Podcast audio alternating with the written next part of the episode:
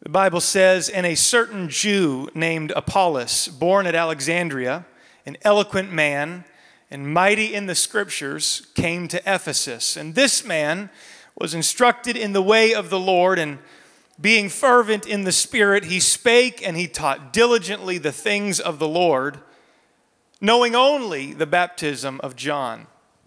Verse 26, last verse. And he began to speak boldly in the synagogue whom when Aquila and Priscilla had heard, they took him unto them, and they expounded unto him the way of God more perfectly.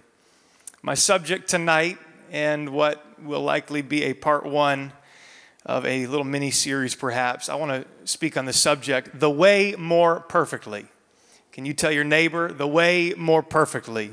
Lord, bless the preaching of your word. We ask it in Jesus' name. Have your perfect way and let your perfect will be done. In Jesus' name we pray. And everybody said, Amen.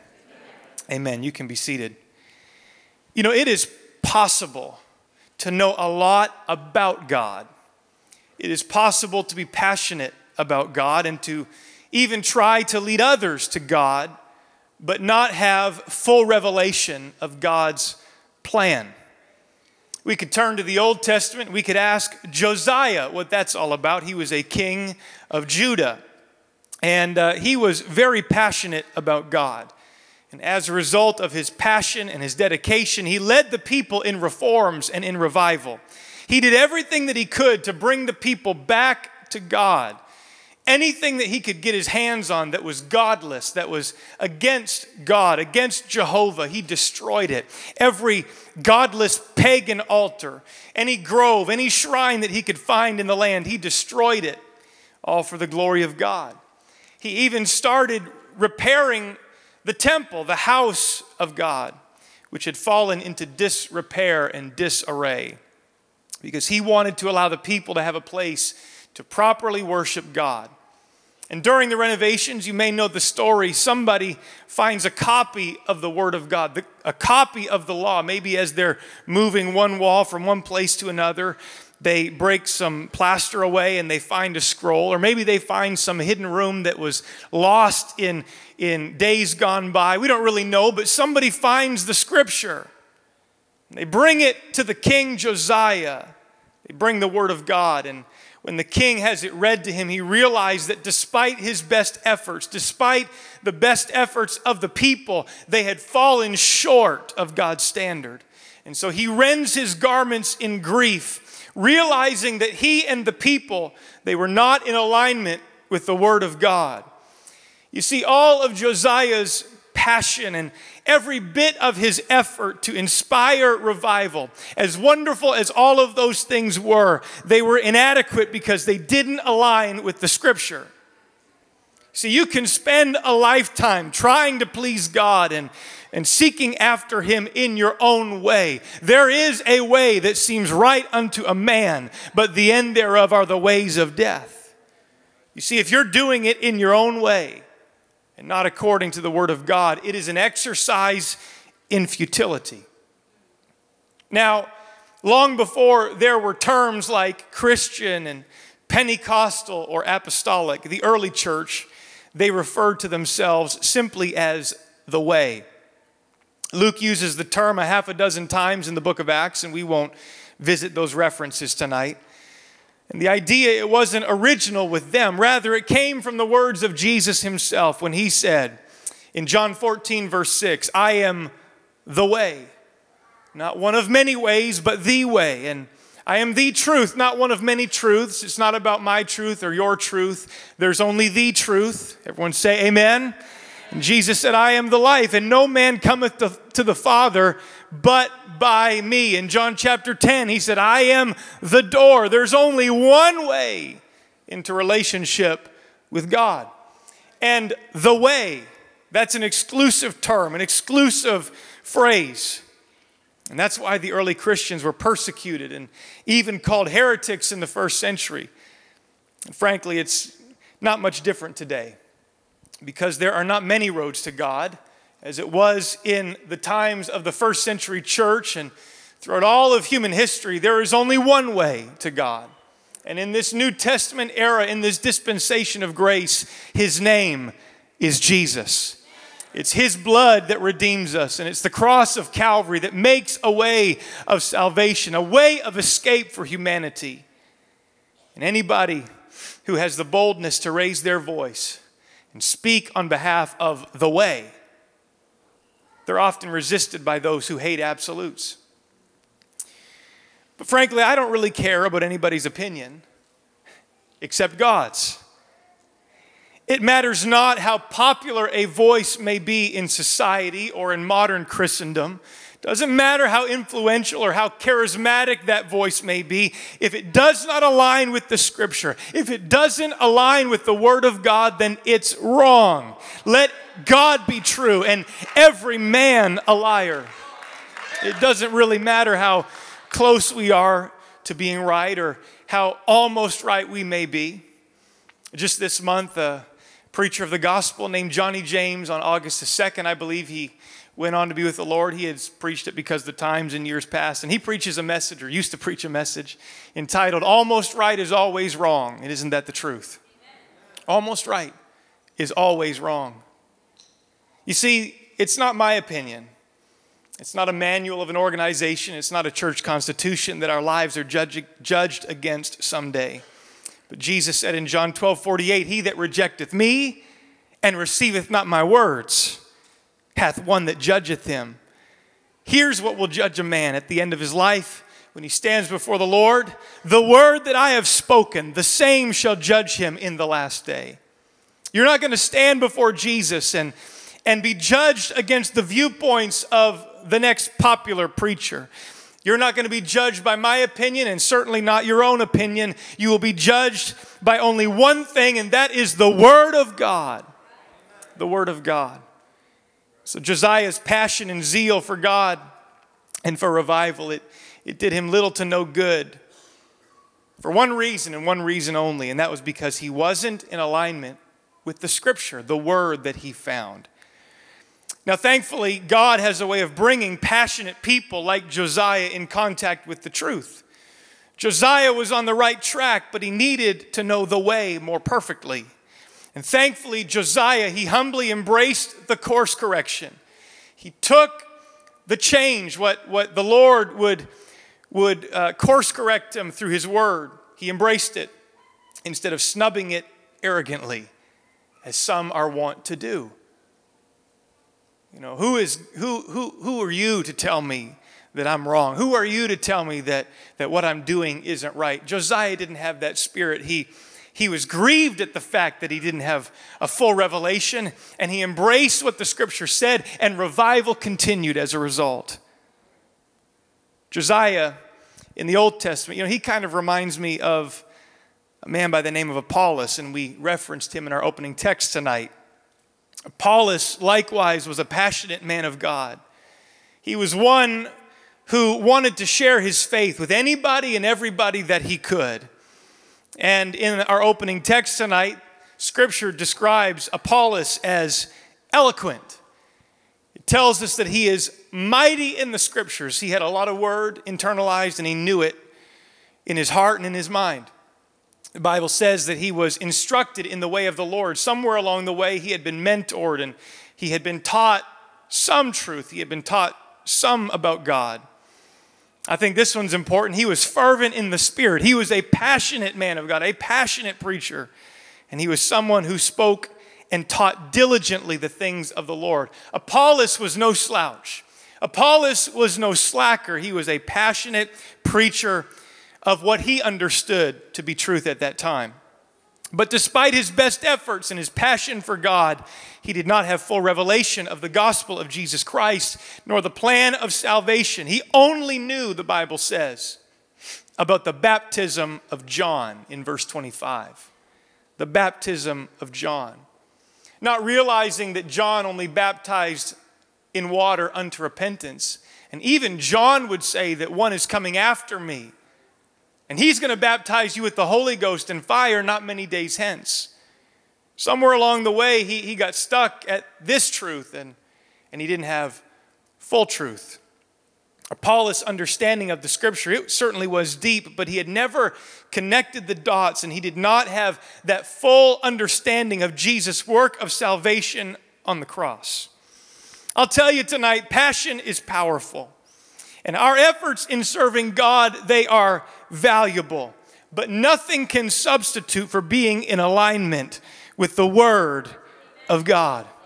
There is no substitute for being in alignment with the Scripture and with the full counsel of the Word of God. Amen. And so here we, we have this passionate, gifted preacher, but, but he is not preaching the Word in its fullness, in its fullness. Apollos is in doctrinal error, but again, God has a way of bringing passionate people like that in contact with truth. And Apollos' story in Acts chapter 18, when we first are introduced to this character, it's, it's intersected by a, a couple, a married couple, and their names are Aquila and Priscilla. And the more you study their story, they seem like, you know, hardworking, level headed, salt of the earth people. They seem like just faithful saints of God. They seem like the kind of people that help build strong, thriving apostolic churches. They were lay ministers, ministers that didn't have the official vocational title of pastor or preacher or whatever, but they were lay ministers. They, they faithfully supported the work of God. And they seem like the kind of people that, that, that God can put his hand upon and, and do something for his kingdom. They weren't often, if ever, lead pastor. We don't really ever read where they led a work, but they were committed to helping build God's church wherever they were. It did not matter. And we first encounter the, their story when they're in the city of Corinth. It's all contained, the beginning of their story at least is contained in this chapter, Acts chapter 18. And, and how they got to the city of Corinth, it was not desirable. The Bible would tell us, and history would show us, that they were the victims of Roman persecution. And the Emperor Claudius of Rome, he expelled all Jews from, from Rome, from Italy. And Acts 18, verse 2 tells us that. And, and from history, we, we understand, and commentators suggest that Aquila, he was of Jewish descent, and perhaps his wife was not. We can't know 100% for sure. But because he at least was a Jew, they quickly fled from Rome. And they end up in they end up settling in Corinth. And this was not ideal. I mean, it's it's never ideal when you're when you're ousted from a familiar environment. It's never ideal when you have to pick up your lives and move it somewhere else. Certainly not under the circumstances of persecution, but but they went and here they are. They're in Corinth and they just start quietly working and pursuing their trade. They're tent makers in their new surroundings? Well, the Apostle Paul, he ends up traveling to Corinth.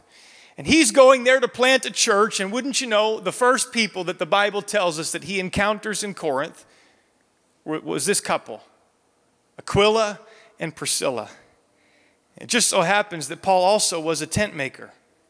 And so they start working together and they start leveraging their skill set. And, and perhaps this, this was the building blocks, this common interest, this common skill set and trade. Maybe these were the building blocks of a relationship across which Paul mentored them or ministered to them in some way. You know, it, it soon, even though it may have started that way, it, it soon became about more than, than just the marketplace, though. It, it became more than just about their trade and commerce. Soon the conversation shifted to the kingdom and it, and it, shifted to Calvary. And it probably didn't take very long, but Paul started sharing about what Jesus had done for him on the Damascus Road just a few uh, years earlier. And he started sharing his passion for Jesus and for preaching the gospel. And we don't know really, we don't know if Aquila and Priscilla, if they were already saved when Paul met them. We don't know if they were already Christians when Paul met them, or, and, and, or, or if Paul won them to the Lord. We don't, we don't know. If they were already Christians, maybe he just mentored them. We can't know for sure, but, but we do know that, that this couple, they become deeply devoted to God's kingdom and to helping Paul build the church to the glory of God. And, and one of the details that I love about this couple, and I got to tell you, I was not intending to preach this. I already told you that. And so There are shades of Sunday in my sermon, and I feel like it's the will of God for tonight. But one thing that I do love about this couple, and I will, I will agree with Pastor and, and join my voice with his, there seems to be no dividing line between their personal lives and their kingdom lives. It's this melding and meshing together of, of them and of God. Their lives are not segmented to where they do business over here and then and then they do their God thing over here. In fact, it's, it's very likely, probable, in fact, that their tent making business it was something that they used to benefit the work of God and to support the ministry of the Apostle Paul. They used their resources, they used their skills, they used their time, and, and even their home, they used it to do the work of God. In fact, and this is a point of emphasis tonight, in fact, their house, everyone say their house. Their house is something that is often mentioned as you study their story. Now, again, I wasn't here in person on Sunday, but I was able to tune in, and I know what the Lord was talking to this church about and what He desires to do, not just here in this house, but I believe that God desires to do a work in our house. Zacchaeus, you, you better make haste and you better come down from that tree, for today I must abide at thy house, Zacchaeus. And, and because Zacchaeus responds properly, salvation came to his house came to his house. I know Sunday evening, Pastor was preaching from Acts 18 as well, but another man, a man named Justus, who, whose house was joined hard to the synagogue, and there was little to no dividing line between his house and God's house. And I think that was in a physical sense.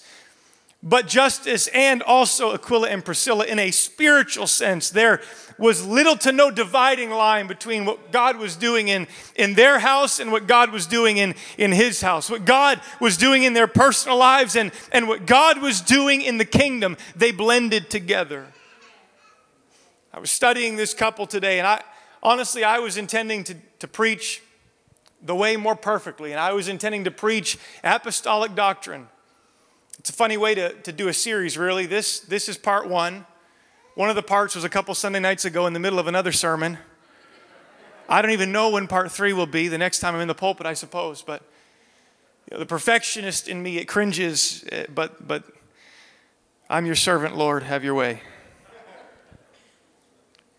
You see, I, I began studying these faithful saints of God, and the more that I, I studied their lives and and, and I observed them doing the work of lay ministry under Paul's leadership, it became apparent to me that their house, it was a huge part of the growth of the church wherever they went.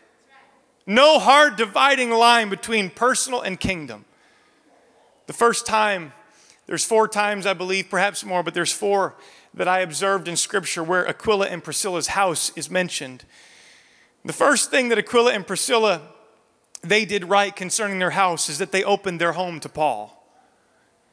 When Paul came to Corinth and he was trying to get a work off the ground, it was their home that became the place where the man of God stayed. Acts 18, verse 3. And because he was of the same craft, he abode with them, he lived with them, and he worked alongside them, for by their occupation they were tent makers. And because they opened their house to the man of God, they gleaned greater truth, I would presume, and they came into full revelation and they heard the testimony of the greatest missionary that ever ever walked this earth.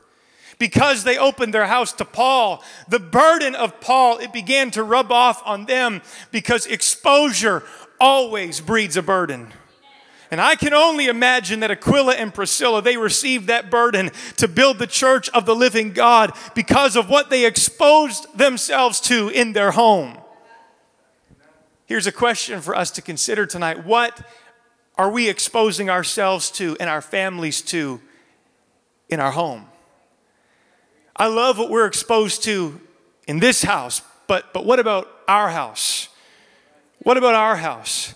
I'm thankful today that we have a great church and and in this church, in this sanctuary, we're exposed to the Word of God and we're exposed to anointed praise and singing and worship. And, and we're, we're in the manifest presence and power of God when we gather. But I got to say, if we are counting only on the exposure that happens in this collective setting for our marriages and, and for our children and for our families, then we are missing a prime and a prominent opportunity in the run of our daily lives.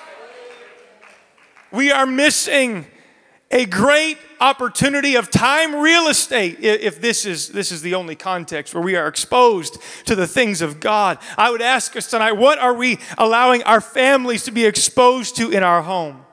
What is the conversation about? What, what media choices do we make in our home? What values do we prioritize as a family? I'll brag on CCC for a moment. I'll tell you that, that we've got great Sunday school teachers. And that's all right. I believe that. Great leadership. We've got, we've got, I commend Danielle Larley. We've got a great youth ministry, and I commend Alex and Alana Kinney. And, and we've got great pastors, and we've got great preaching at CCC. Those that, that instill in us and and impart to us. I'm thankful for all of that and I praise God for it. But, but I would say to every parent and to every head of the home, we need to allow the things of the kingdom to not just be a focal point in this house, but, but we need to allow the things of the kingdom to be a focal point in our house. That's what Aquila and Priscilla did. And because of it, they developed a deep burden for the work of God. It's what they exposed themselves to in their house. They opened their home to the man of God and to ministry. Now we know that, that Paul, he stayed in Corinth for about 18 months. And we have no reason to believe that he ever lived anywhere else. He probably lived right there with this godly lay ministry couple the entire time, making tents to support his ministry and going out preaching every opportunity he could. Well, the day finally came for Paul to move on, and the scripture says in verse 18, same chapter, that Paul, after this, he tarried there, Corinth, yet a good while, and then he took his leave of the brethren. It's time to move on, go to the next place. And so he sailed thence to Syria, but with him, look who he took with him. He took Priscilla and he took Aquila. And they end up in a place, it's called Ephesus. We might know of Ephesus. There was a church there, and Paul wrote a letter to the Ephesians. It's in your Bible. And so Paul and Aquila and Priscilla and whoever else was traveling, they land in Ephesus, and he briefly preaches. But, but Paul is, is, he's so transient. He's like this nomad, and he couldn't stay in one place very long, and it was fine, it was good, it was God's call for his life. So he's there for just a brief time, and then he moves on to the next place. The next verse says, And, and he came to Ephesus, and then he left them there. But he himself entered into the synagogue. He reasoned with the Jews, and they desired him to tarry longer time with them, but he consented not. He said, I, I, can't stay here. I've got to move on. And he would later come back to do more ministry in Ephesus. In fact, Acts 19 tells us about that. There's the Ephesian believers, the re-baptism account in Acts 19. He comes back to Ephesus, but, but for now he's off to the next town. But among those who remained in Ephesus were Aquila and Priscilla. They were willing to pick up and move their entire lives into a new town, following the man of God and his desire to plant a church in a new city. They were willing to move their business, no doubt also, and like they did in Corinth, to benefit the work of God and to continue ministry it was all about the kingdom. And while Paul was traveling, guess who helped establish this church? He wasn't there to do it, he had left. Aquila and Priscilla did. Now, as Paul would travel throughout the remainder of his ministry, throughout the remainder of his life, he would reference this wonderful couple as he would write letters to other churches throughout the years. And the book of Romans is a great example. The final chapter, he's giving his parting greetings to his audience in Rome. And he says this Romans 16 3 Greet Priscilla and Aquila, my helpers in Christ Jesus, who have, laid, who have for my life laid down their own necks. We might say they risked their necks They risked their lives. We don't know what they did, but Paul said they, they risked their lives to save mine, unto whom not only I give thanks, but also all the churches of the Gentiles. He, he really had a place in his heart for this, for this couple who he had lived with, who had done ministry with him. But watch verse 5. Likewise, greet the church that's in their house. Someone say, in their house. Evidently, the church at Ephesus found its meeting place in the house of this godly lay ministry apostolic couple. Not the pastor, not the leaders, but among the leadership. Not the head honcho, but they just had a desire to see the church advance. And so if you need our house, that's fine with us. And this is not a one off. In 1 Corinthians 16, he's Paul again is giving his parting greetings to the church at Corinth, and he says in verse 19, The churches of Asia salute you, Aquila and Priscilla salute you much in the Lord with the church that is in their house. You see, what I love about this couple is that Aquila and Priscilla, they allowed the church to meet in their home. They opened their doors to Paul to the man of God, but they also opened their doors to the church body. We know that they weren't necessarily the ones in charge, they, they weren't the pastors. A young man named Timothy was in that role. But this couple was so committed to seeing the church advance that they, they just opened the doors of their homes regularly, even so that the church could congregate, so the church could have a place to worship and, and see the kingdom move forward. We are blessed as a local church to have a place, to have a sanctuary, to have a, a campus where we meet and we worship here at CCC. We're blessed. I thank God for it. I wouldn't do anything to change that tonight, but I would encourage someone today that, that it is not apostolic for our lives to be so segmented and, and so off limits to where we never allow someone to come into our personal space. I, I know I'm, I'm poking the bear a little bit today and maybe getting a little bit in your space and in your face, but, but it is apostolic for the church to meet house to house. That's in the scripture too. And it is apostolic for ministry to happen not just in a designated sanctuary, but in our dwellings, not just in this house, but in your house. Everyone say, My house. Acts 2 46, 47, and they continuing daily with one accord in the temple and breaking bread from house to house. Yes, they continued in the temple, but they also continued in their homes. Yes, they continued in the sanctuary of God, but they also went from house to house, eating their meat with gladness and singleness of heart. Praising God and having favor with the people. And the Lord added to the church daily such as should be saved because the church was the church on the daily. The Lord added to the church daily.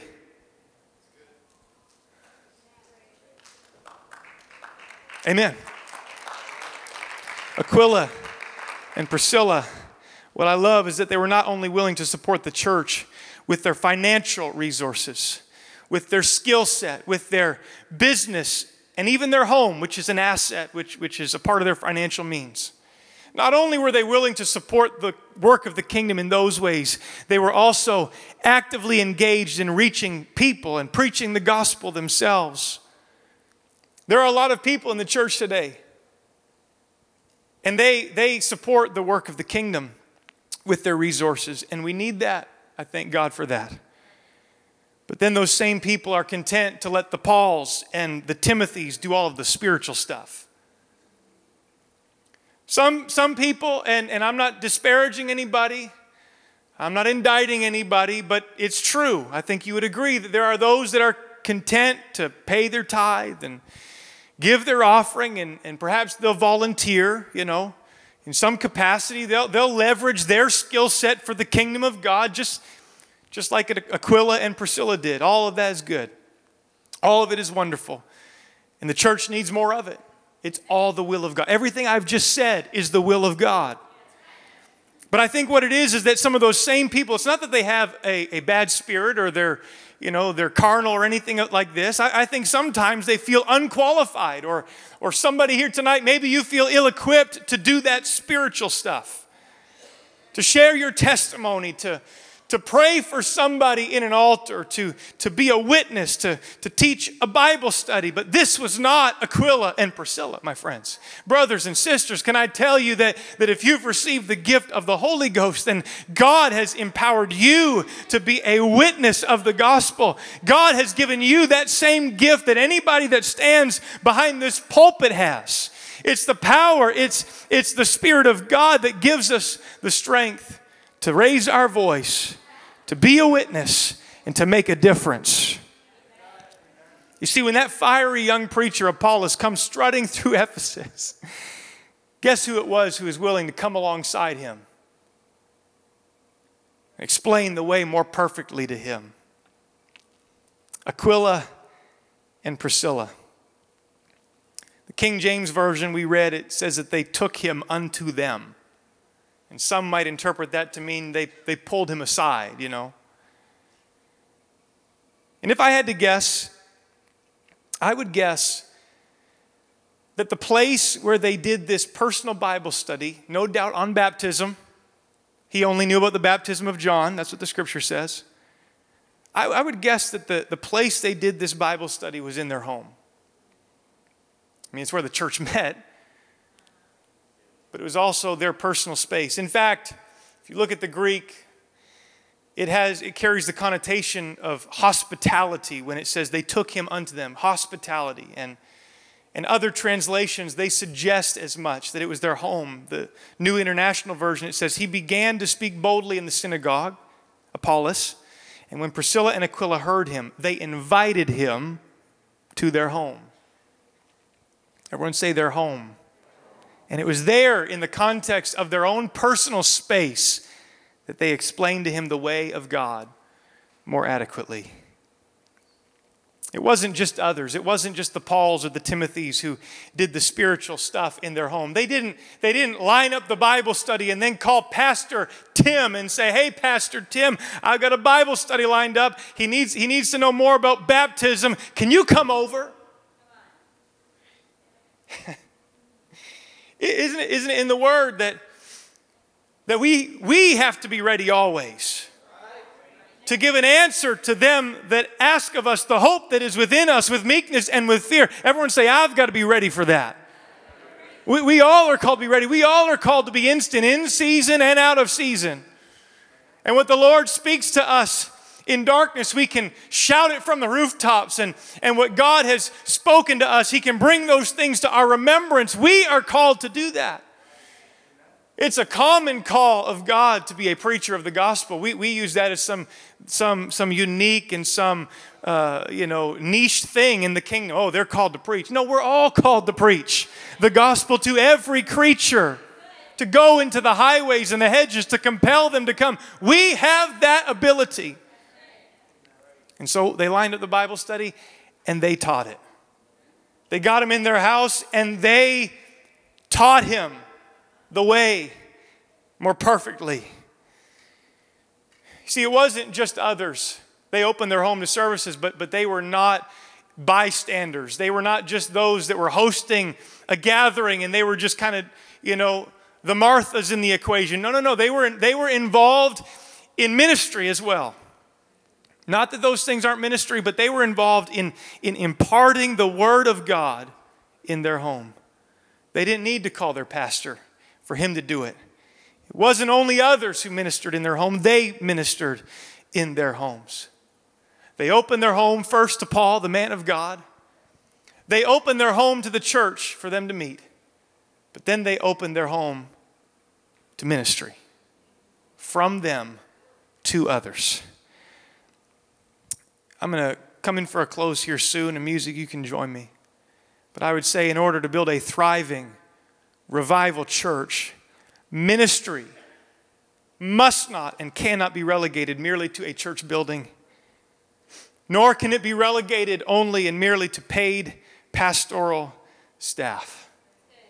But God desires to do a work We're apostolic couples.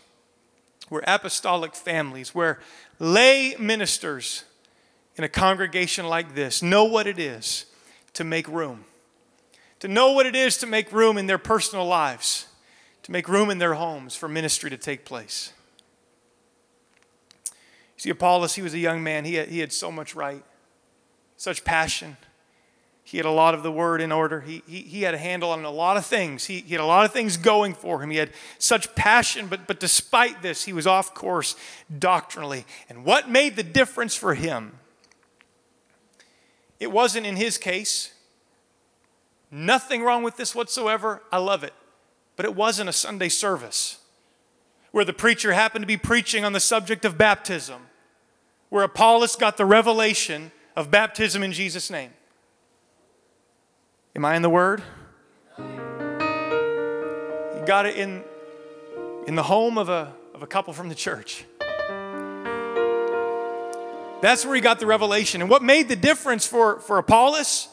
It was a Bible study in an apostolic home by a ministry couple who's not in charge, not the leader. They just, they just love building the kingdom. I, I firmly believe that God has positioned this local church. I firmly believe that God has positioned CCC as a beacon of truth, as a bastion of the light of the gospel of Jesus Christ in our city, in our region, even in our nation and the world. I believe that. Time has shown that. We have a disproportionate influence in our world, considering our size, our location. But like Jesus came from Nazareth, can any good thing come from Nazareth, even from little old New Brunswick? The gospel can go forward. And I agree with the scripture and with Pastor from Sunday evening. I do believe that there are much people in this city who are hungry for God, people who likewise are passionate for something real, people who would serve God all of their days and make awesome saints and, and passionate worshipers and great givers. And they would fund ministry. I believe that, that they're in our city. But they don't have full truth. They don't, they don't have full revelation of the gospel of Jesus Christ. They don't understand baptism in Jesus' name and, and the infilling of the Holy Ghost with the evidence of speaking in other tongues. They, they don't know the oneness of God. They don't understand holiness is unto the Lord. They, they, they don't have a full picture they need somebody to come alongside and explain the way of God more perfectly. There are people also who have absolutely no exposure to Christianity. We are bi- living in a biblically illiterate world more and more as the years pass. They have no exposure, no clue. It's foreign to them, completely foreign. They come of all different backgrounds and stripes. Some have some background, some have no background. We're called to reach all of them. We're called to reach all of them. But they are hungry.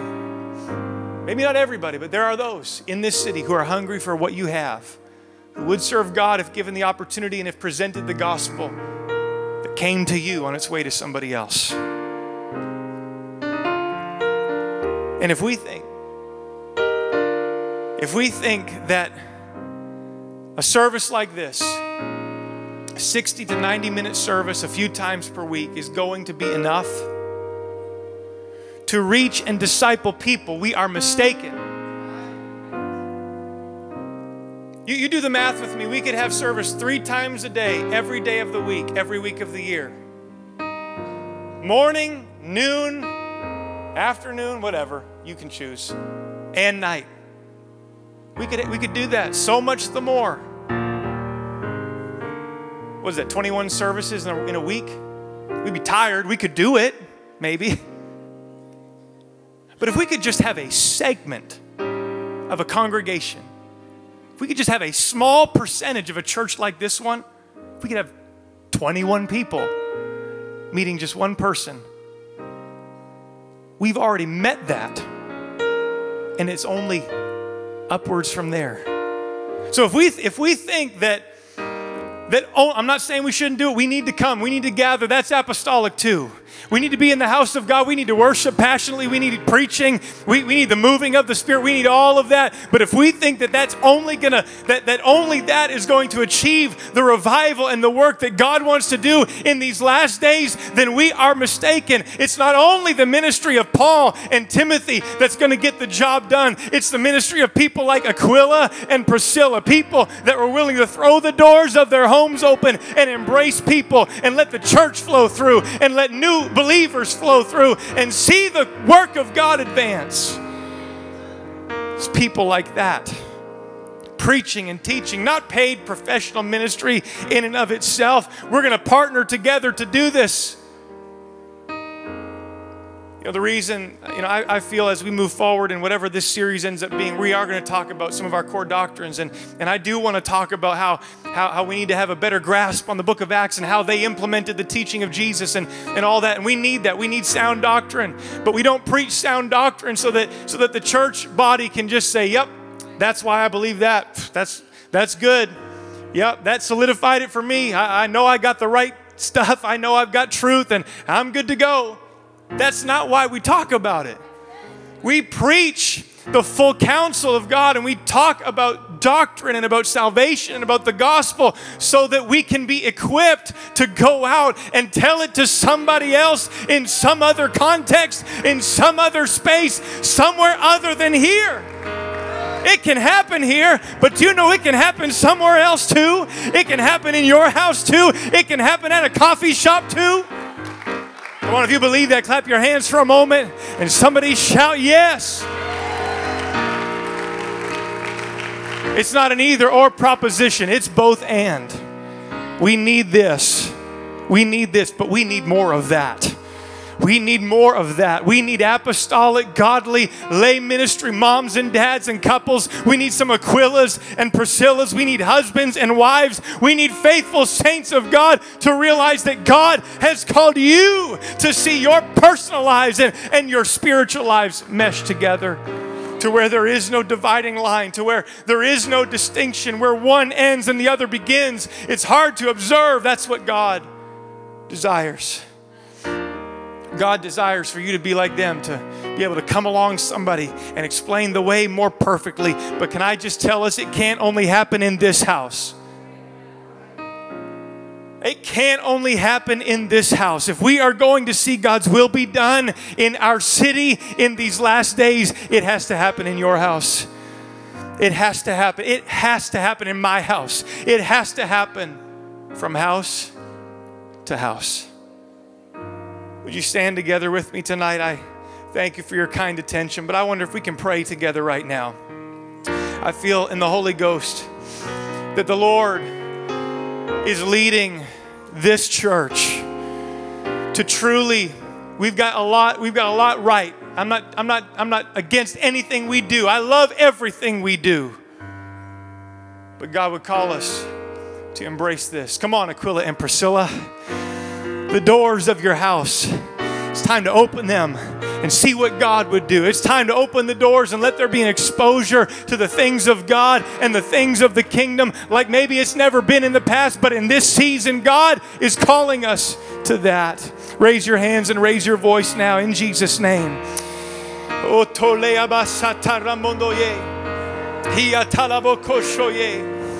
In the name of Jesus. In the name of Jesus.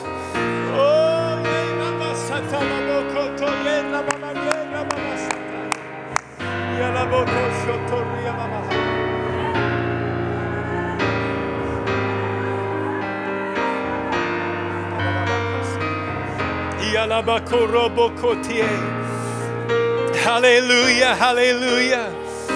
Oh, if you believe that, can you just press in the Spirit for a few moments? Come on, let's resist that, that spirit of complacency. Let's resist in the Holy Ghost that, that thought that we can just carry on and, and that, that we can operate in, in lukewarmness. Let's challenge that. I, I'd, I wish that you were hot or cold, God said. I wish that you were that you were all the way in or all the way out, Jesus said. I want to be passionate, God. I don't want there to be segmented and, and diversified in my life. I want it to be a holistic approach, advancing the kingdom. This house, my house. God's kingdom my life. Oh, in the name of Jesus. Oh God, we push back. We push, we push, we push in the Holy Ghost today.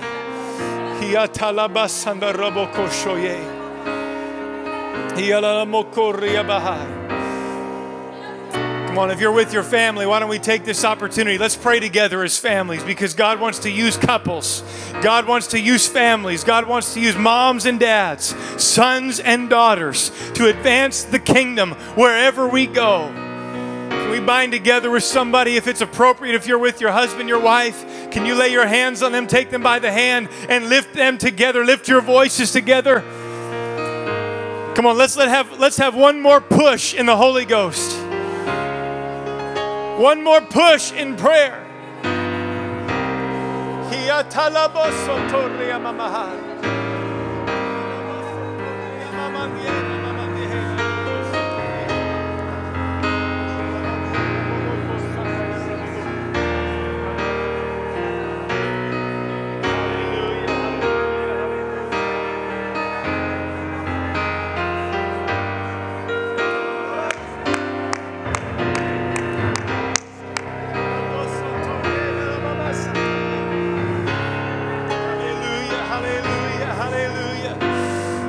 Lord Jesus, I pray that an unction of the Holy Ghost, that a fresh anointing, that it would rest upon every family in our church.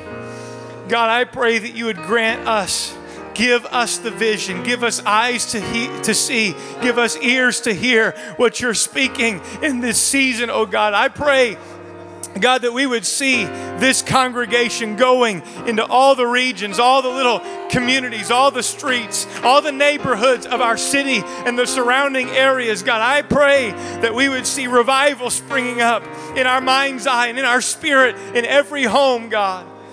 I pray for a mom or a dad that, that you're calling them in this moment to build a few walls in their homes, not to, not to keep people out but to preserve what's inside and to keep the enemy out. God, I pray that you'd give them the courage to stand in this evil day. God, to stand for truth and to stand for righteousness and to be a light to their family, to be a light to others, to be a light to their community and to their friends. Oh, in the name of Jesus, in the name of Jesus, give us wisdom, give us understanding. We ask it in Jesus' name. Oh, hallelujah, hallelujah. We're going to dismiss in just a minute. Raise your hands and lift up a praise to the Lord. It's been good to be in the presence of God. Come on, just let them know I receive what you've spoken. Lord, thank you for your word. Thank you for what you're saying to our church. God, continue to lead us. Don't leave us behind, God. Let us be in the middle of revival in the city of Fredericton. God, help us to step into our responsibility, our calling, and our role to be that light of truth, God to be the city set on a hill. We worship you, Jesus. We give you praise. There's no one like you, Lord. There's no one like you, Jesus. Hallelujah. Hallelujah. If you love the Lord, clap your hands, give him praise, give him a shout. It has been good to be in God's house tonight. Looking forward to all that the Lord is going to do. We are looking forward to this Saturday. Don't forget CCC in the park, and we're together again on Sunday. God bless you. It's been so good to be with you. Greet somebody on your way at a Bible study tonight. God bless you in Jesus' name.